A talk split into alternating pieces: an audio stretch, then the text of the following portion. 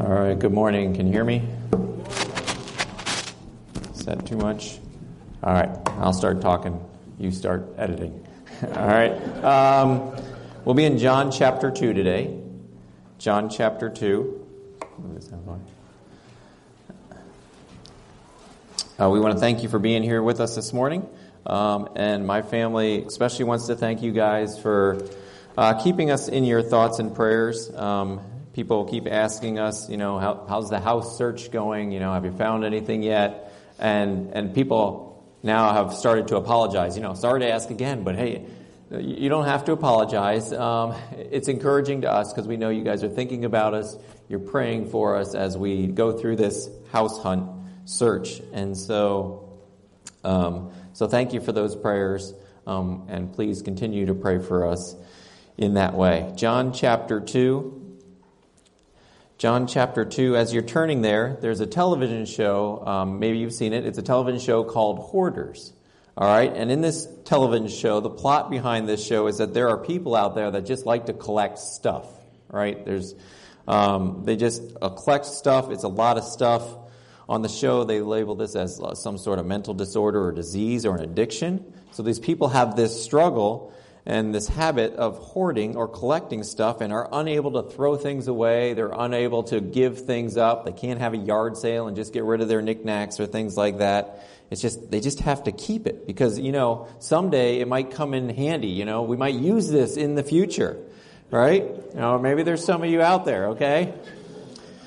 Um, but for, for these people in this TV show, uh, they just they will just continue to collect stuff like tools, clothes, toys, wrapping paper, scrap metal, whatever. They need they need when they collect all this stuff, they need somewhere to put it, right? And maybe you're like me, and you usually start with the shed out back, right? So you start moving stuff into the shed that might be used later. Well, for these people, you know, the shed fills up. And so then they got to start keeping it in the garage, right? And then as the garage fills up, you got to start storing it in the basement. And before you know it, these, for these people, their house gets so cluttered that it's covering the kitchen table. It's taking up two out of three seats on the living room couch. It's taking up the bedroom. And there's, there's paths. I mean, they show these, these people's houses and there's just a path for you to get through. That's all you can do to get through the house. Um, before you know it, the stuff that they have collected is everywhere, and it makes the everyday function and use of the house impossible, even impossible to live in. And so, where the TV show comes into play is they show up when these people are at the end of their rope. Right? Most of them are facing some sort of crisis. This proclivity to collect stuff has put them on the verge of losing either a spouse or a family member who just they just can't put up with this anymore. Or some were facing jail time because their yard was so littered um, the, the, the, the local authorities got involved and said hey you got to clean this up or jail time's coming. Or even for one one family we watched this week um, they lost their children because there, there, there was, it was unsanitary. It was unsafe for the kids to be in the house. And so the kids were temporarily removed from the home and they were permanent, facing permanently losing their children. And so this habit has taken over their life so much that their house is no longer a home, but more of a storage facility. And with the house no longer being able to function as it is intended, as its intended purpose as a home, even greater problems were created in, relation, in the relationships of the family. Well, today we're going to encounter a similar problem, but on a spiritual sense, as Jesus enters the temple in Jerusalem and discovers a problem there. So let's read John chapter 2. We're beginning with verse 13, and I'll read down through verse 22. John writes this in John 2, verse 13. He says, The Passover of the, Passover of the Jews was at hand, and Jesus went up to Jerusalem. In the temple, he found those who were selling oxen and sheep and pigeons and the money changers sitting there. And making a whip of cords, he drove them out of the temple with the sheep and the oxen.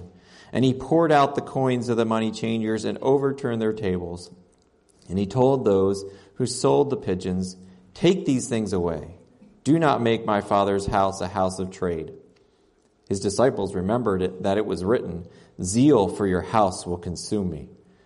So the Jews said to him, What sign do you show us for doing these things? Jesus answered them, Destroy this temple, and in three days I will raise it up. The Jews then said to them, It has taken 46 years to build this temple, and will you raise it up in three days?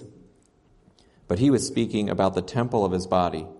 When therefore he was raised from the dead, his disciples remembered that he had said this, and they believed the scripture and the word that Jesus had spoken. Let's go to the Lord in prayer this morning.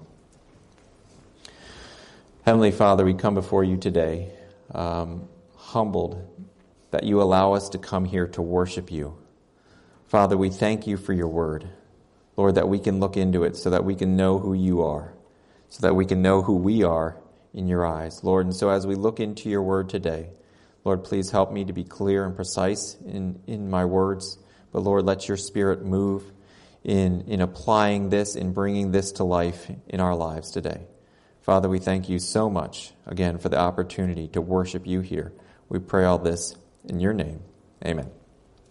So, my plan this morning is just to walk through this passage, this story about Jesus, and talk through some of the details, and then just bring some quick application at the end. So, let's start at verse 13. It starts by saying Jesus, come, Jesus coming up to Jerusalem at the time of the Passover. So now let's just review what we know about Scripture and about uh, the Passover. The Passover festival celebrated the deliverance of Israel from bondage of who? Who, who were they slaves to? To Egypt, that's right. And if you recall from the book of Exodus that when the people of Israel were slaves in Egypt, God came to their rescue.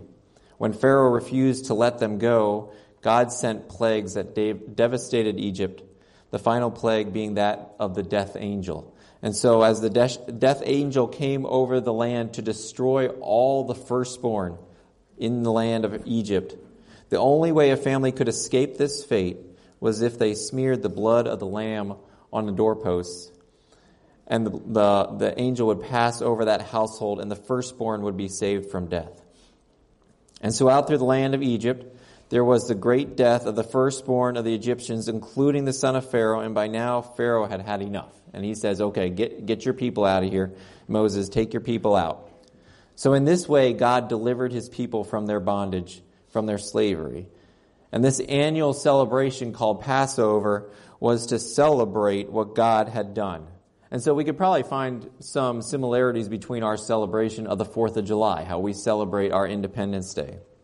Well, for Israel, it was the Passover. So God commanded Israel, remember this day so that future generations would know what God had done and so that you would always remember what God has done when he freed you from slavery in Egypt. And so every year they would celebrate Passover. And this was, it was, this was a massive event for them. Um, people from all, uh, from far and wide would come to celebrate Passover. Josephus, uh, a Jewish historian, would say, said that sometimes even entire villages would just, you know, basically pick up and come to Jerusalem for to celebrate the Passover. And Jews from all over the Roman Empire would travel back to Jerusalem to celebrate this Passover. And so it's estimated that the city sometimes swelled to like three times its normal size. So it, the estimates of 25 to 50,000 normal residents swelled to about 75 to 150,000 residents. So, I mean, this is just a massive celebration. And so here we find in verse 13 that Jesus is going up to Jerusalem to celebrate the Passover to celebrate God's deliverance and redemption. And we see that in the beginning of verse 14, he comes to the temple. Now, the temple, of course, was the Jewish center of worship. It was the vast complex on the northeastern side of the city. It actually took up one sixth of the entire city of Jerusalem. It was this giant complex. It was uh, it encompassed nearly 1.5 million square feet. So once you enter this massive wall around the temple complex, you come into the court, several courts, several different court areas. The first one being the court of the Gentiles. And so if you were a believer in God, but not an Israelite, not Jewish, you could come to God's temple in Israel and you could worship God. And there is this special court, the court of the Gentiles, and that's where you could come to worship God. And then once you get in, in there, there's another complex in there, the temple. You have the temple proper. You have several other courts the court of the Israelite women, the court of Israelite men, the court of the priests, the altar for sacrifices, and all these other things that, that were a part of the worship of God here at the temple. But if you were a Gentile, you could go no further inside than the Gentile court. That's as close as you could get to the sanctuary. It, the, place, the place that was designated as the focal point of the relationship between God and man.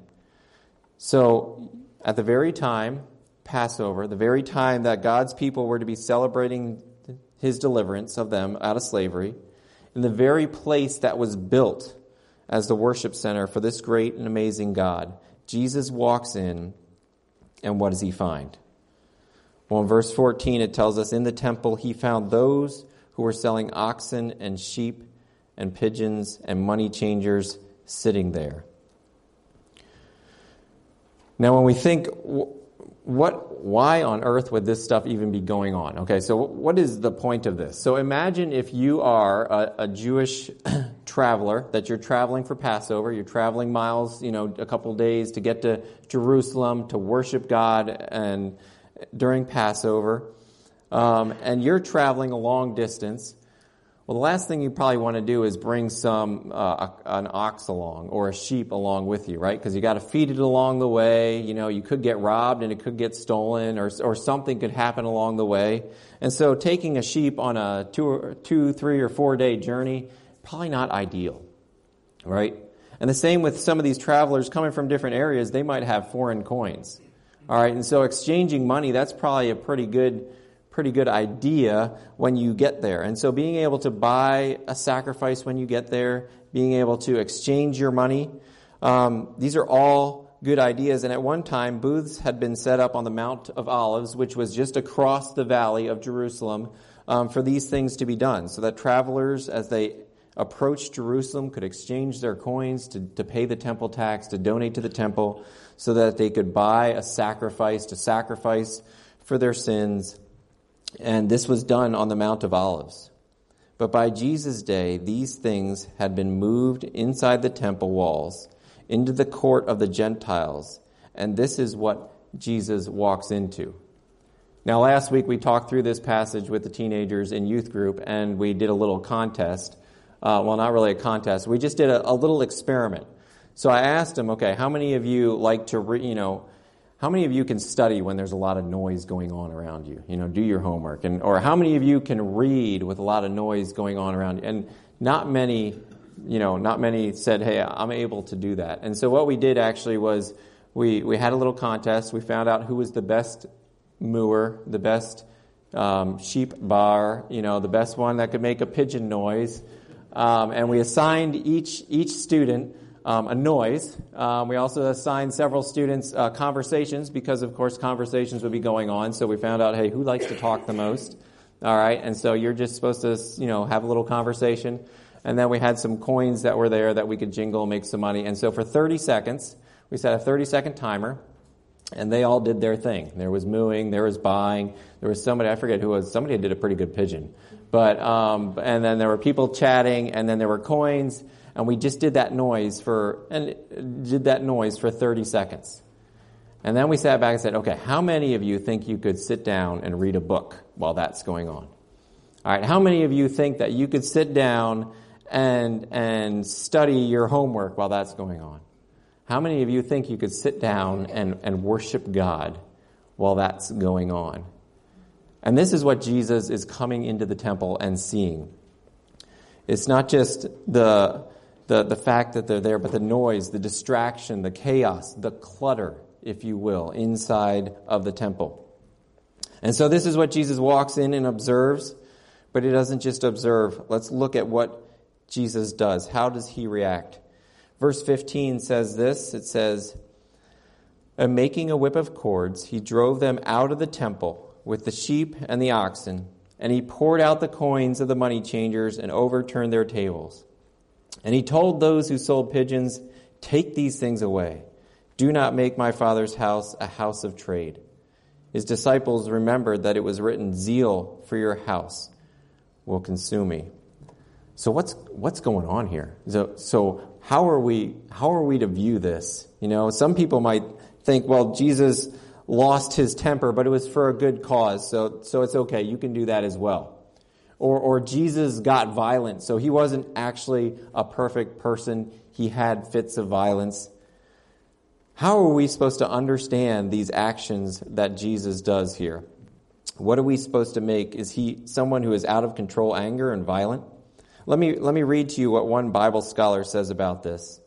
He says, whether the whip that Jesus made was made of rushes, that the, the stuff used for the bedding of the animals, or a piece of rope, he says it was hardly a weapon that would have frightened those who were profiting, profiting from the business. These merchants were not unaware of the improperness of using the temple court as a place of commerce. The righteous indignation of Jesus, armed, Jesus armed with a whip was all that was necessary to put them to flight. It is noteworthy that while Jesus overturned the tables of the money changers, scattered their coins on the ground, he did not set the doves free, but told their owners to remove them from the court. Jesus did not destroy the merchandise, merchant's property, but instead took appropriate action to remove both seller and merchandise from the temple. And so it wasn't that Jesus was just out of control, you know, rage, but he was he was um, moving these things along. You know, can you imagine? Could you imagine trying to move a cow uh, without some sort of whip? I mean, how hard would you have to push to get that thing going? And so to, to move the animals along, that's, that's probably what he had the whip for. And it says, you know, he tells the people, the people with the pigeons, he doesn't just go in there and like free all the pigeons. He's like, get these things out of here. And it doesn't seem like it was too much of a commotion because on the opposite side of the temple complex, there was a Roman garrison. So if things would have gotten too riled up, too crazy, uh, you would have expected some guards to come along. But John recalls um, here in verse verse 17, John recalls that this event did trigger in the disciples' minds the scripture from Psalm 69 that says, The zeal for your house will consume me. It was Jesus' intense passion for God's house of worship that drove him to do this. Now, occasionally, when when I get tired of house hunting, um, which which happens sometimes, um, when I get tired of house hunting for houses in my price range, um, occasionally I'll get on Zillow and kind of expand that search, right? You know, who, who doesn't like to do that? Let, us see what else is out there a little bit more expensive, or maybe a little bit further away. And so I was doing this one day, and I came across this interesting house. Uh, it's located south of Pittsburgh, and they're asking $2.4 million. So it's a little out of our price range, a little further than I want to commute. But um, the thing that struck me about this four bedroom, four and a half bath house that's nearly 15,000 square feet was that before this was a house, it was Perry County Elementary School. So somebody took a school and bought it. I don't know, maybe maybe the school outgrew its that school, and so they had to build a new one, or, or whatever might happen. But somebody bought it and turned it into a four bedroom house.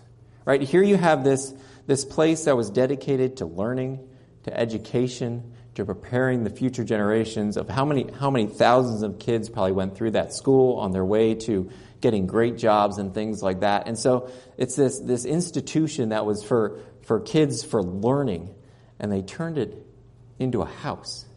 Now I understand. I mean, maybe maybe you know they like I said they grew out of it. They grew. You know, it wasn't like they intentionally like, ah, we don't want this to be a school anymore. We're going to buy it and build a house. But imagine now how much more then it is when Jesus walks into the temple, the place that was made to be the center of worship of the Almighty God, the Deliverer, the Redeemer, the one who freed them from slavery and it is being used as a marketplace to sell animals for sacrifices and to exchange money for giving. All which were, of course, a part of worship. That's where Jesus' zeal comes in and is real. Jesus' zeal for unhindered, unhindered worship of God. That's what he wants, especially in the place designated for nothing but worship. Do you get that sense? Do you understand that that this this was what drove Jesus? This is something reserved for the worship of God and it's being used for something else. And so after Jesus does this, it does get the attention of some people. Uh, verse 18 says this it says, So the Jews saw him, or it said to him, sorry, What sign do you show us for doing these things? So after Jesus zealously drove these merchants out and their merchandise out of the temple, these events caught someone's attention, the attention of the Jews. Now, John often used the term the Jews to talk about the religious leaders of Israel. And so these were probably the religious leaders, those that were in charge of the temple, those that were in charge of what was going on inside the temple. And they come to Jesus and they ask him, What sign do you show us for doing these things? Or, in other terms, what do you think you're doing? Who gave you the right to come in here and do this? And so they're basically challenging him and saying, hey, where do you get the authority to do what you think you're doing? Or to do what you are doing? You know, in John's gospel, what you'll find often is John will tell you a story about an event in Jesus' life of a conversation or interaction that he has with someone, and those in the story end up having to make a choice. You can either believe Jesus or you can reject him. And John tells us at the end of his book, he says this in John 20, verse 30 and 31. He said, Now Jesus did many other signs in the presence of his disciples, which are not written in this book, but these are written so that you may believe that Jesus is the Christ, the Son of God, and that by believing you may have life in his name. John wants his readers to believe that throughout his book he gives you he wants his readers to believe, and throughout his book, he gives you opportunities to do so as you read through the characters in the story. So here we find the authorities challenging Jesus, saying, Give us a sign. Show us, show us something that, that gives you the, the, the right to be here, the right to do this. Uh, how does Jesus respond? In verse 19, he says, Destroy this temple, and in three days I will raise it up. And the Jews said, It has been for, taken 46 years to build this temple, and will you raise it up again in three days? But he was speaking about the temple of his body. So early on in Jesus' ministry, here we are in chapter 2 of John, Jesus knows why he's there. His mission is clear. He has come to die and to be raised to life again. And so he said to them, here is your sign, destroy this temple, and in three days I will raise it up. And of course, this went right over their heads. And you know what? It might, it might actually go right over our heads if it wasn't for John giving us verse 21 that says, But he was speaking about the temple of his body. And so the Jewish leaders miss this in, inside information and respond with how long it has taken for the temple to be built and their disbelief. They, they say, it took, it took 46 years to build this temple, and you think you're going to build it up again in three days. But the big truth that John wants to get across is that Jesus' body was the temple that he was speaking of, and that is significant because Jesus has come to replace the temple. The temple that had taken 46 years to build was only temporary. It was always only ever to point forward to the true temple, the true way of worship, through Jesus Christ. The one that would die for their sin, sins of the world, the one that would be raised to life, and that would intercede for us between God. All these things that would take place in the temple. So all the sacrifices, all the prayer, all the worship, everything that went on inside the temple was all pointing forward to Jesus coming. And there would be great significance here, even for John's original writers, because John was writing after 70 AD. And in 70 AD, the Romans got tired of the Jews and their constant rebellion and constant revolt.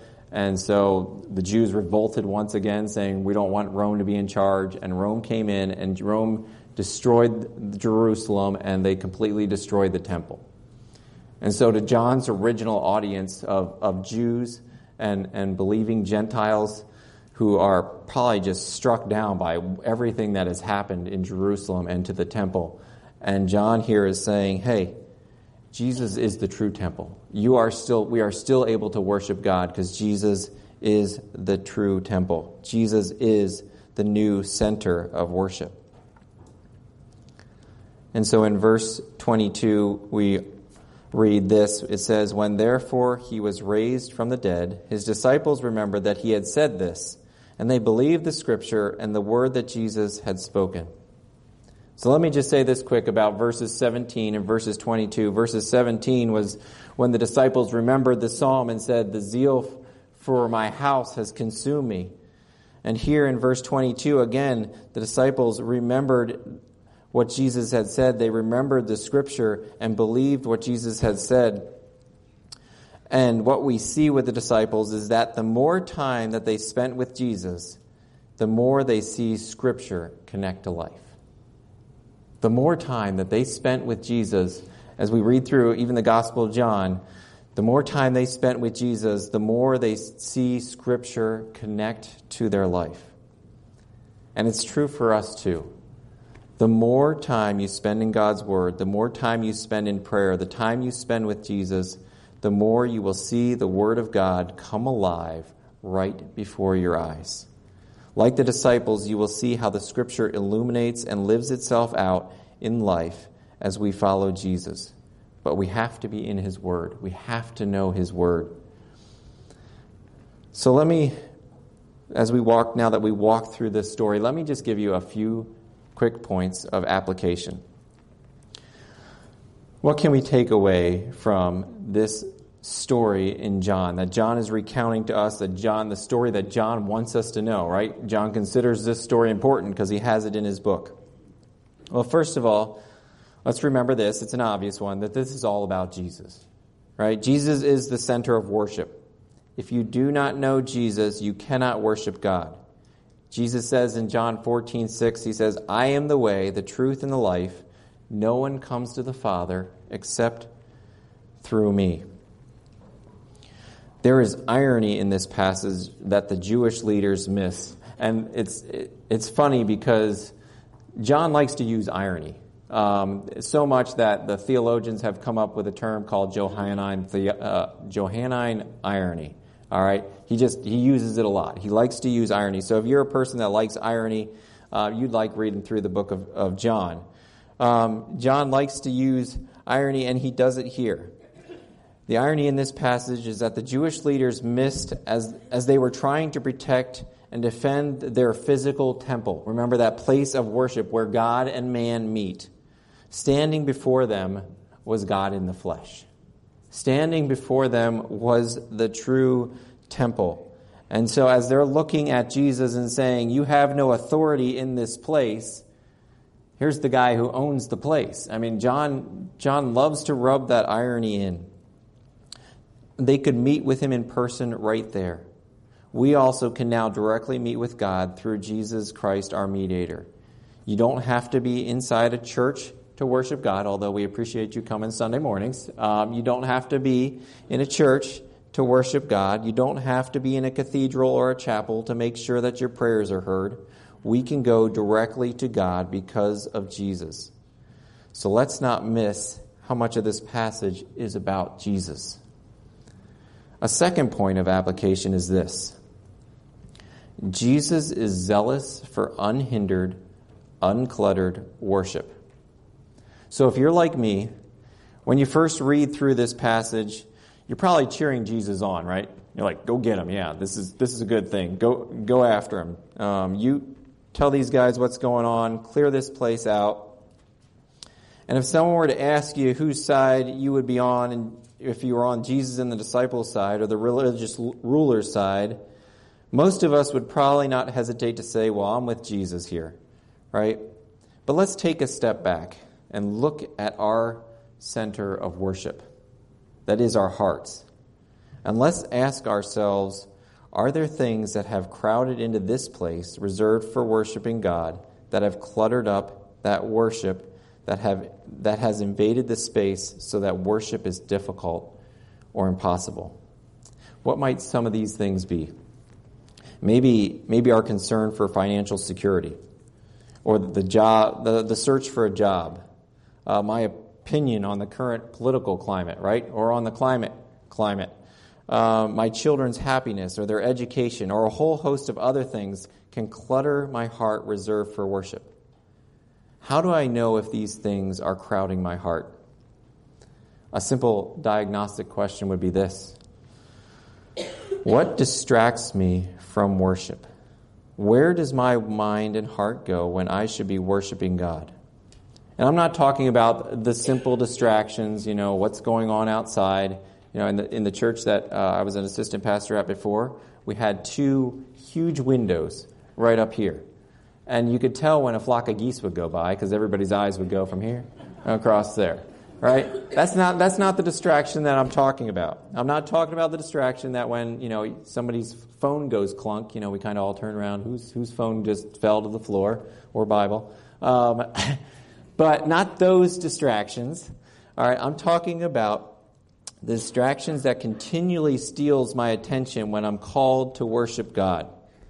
And not just talking about Sunday morning, but Monday when I should be worshiping God, and Tuesday and Wednesday and all the way through Saturday.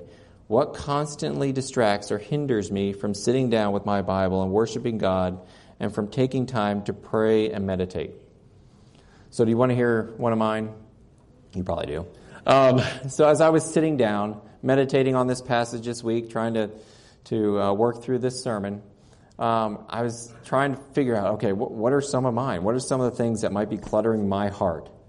Um, and one that came to mind pretty quickly is uh, um, our house search, right? Um, so I, I just because I remember a few weeks ago sitting in the back during Pastor Todd's sermon, Okay? Um, I'm trying not to get in too much trouble here. But I was sitting in the back listening to Pastor Todd's sermon, and all of a sudden the thought came into my mind I wonder what's going to come, you know, what's coming on the market this week. Wonder if there is going to be anything coming on the market this week. You know, I mean, what if, what if everything is all of a sudden out of our price range and, and we can't find a house?